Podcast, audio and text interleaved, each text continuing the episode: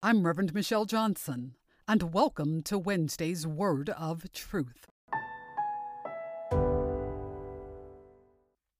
This episode is entitled God's Time and God's Movement. It is based on Isaiah chapter 55, verses 8 and 9, that reads For my thoughts are not your thoughts, neither are your ways my ways, declares the Lord. As the heavens are higher than the earth, so are my ways higher than your ways, and my thoughts than your thoughts. I was deeply saddened when I heard of the death of Supreme Court Justice Ruth Bader Ginsburg. I thought of the loss that her family must have been feeling. I also thought of the loss that her nation family was sharing. Justice Ginsburg was just that a consistent and reliable voice of justice in the highest court in the United States.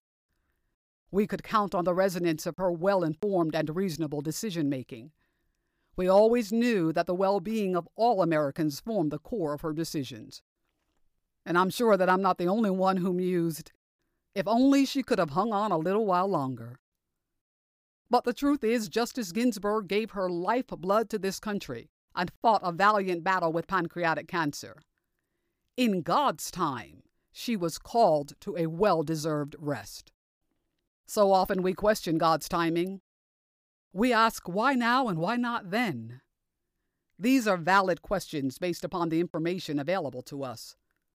Yet it is only the information that is not available to us that can provide a sufficient response. That information rests in the head, heart, and hands of God. It is way too much for us to understand. So we must console ourselves with the unchangeable truth that our God is omniscient. Our God is all knowing from beginning to end, first to last, and all steps in between. Our God knows. And this is amazingly good news.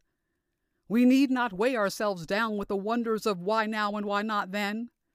We must turn our attention to the question of what's next. What is God about to do next? Because God is surely about to make a move in God's own time.